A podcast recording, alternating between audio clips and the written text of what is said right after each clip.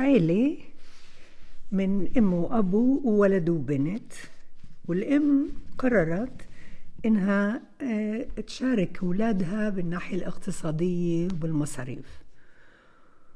وبعد الجلسة في كم يوم آه، أخذتهن وراحت تشتري لإلهن أواعي وملابس للموسم الجديد. في المحل التجاري البنت آه، اختارت عدة أشياء وعدة حاجات والصبي كمان. لما راحت على الصندوق لتدفع لقت إنه آه، المبلغ أعلى من الميزانية.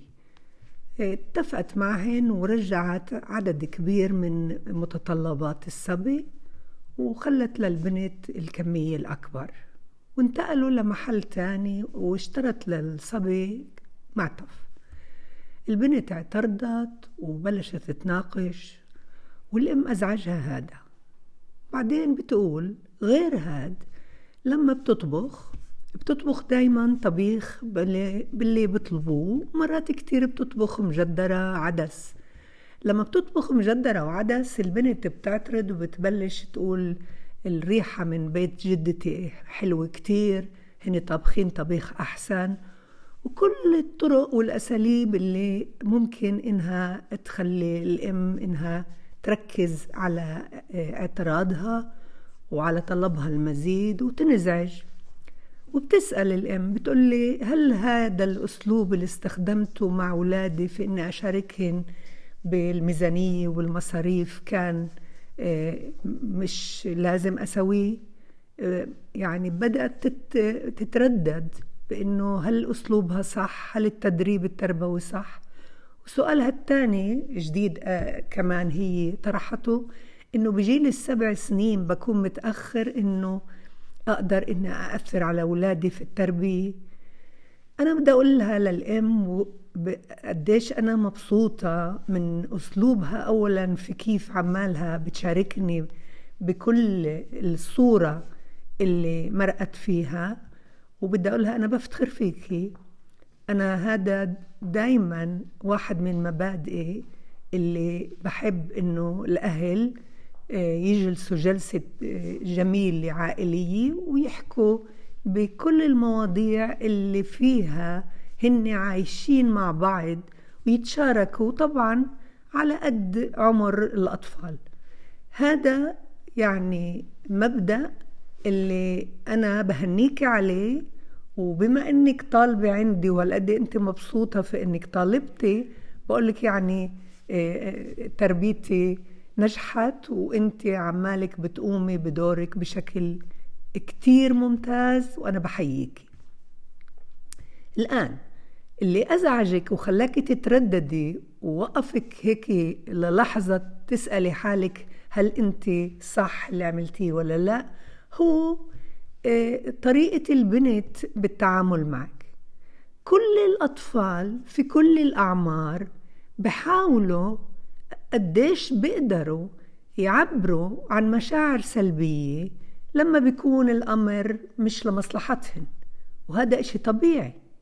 اللي ممكن إنه آه، أقول لك إياه إنه مش طبيعي عادة لما الأهل بتقبلوش إنه الأطفالنا وأولادنا يعبروا. البيت الديمقراطي اللي زيك انت كيف تعاملتي معهن هذا يعني آه، حلو كتير انها هي عمالها بتعترض. لما آه، اشتريت المعطف لاخوها وعمالها بتطلب المزيد لما انت بتطبخي طبيخ اللي هي مش على مزاجها. وهذا الشعور اللي عندها هو طبيعي.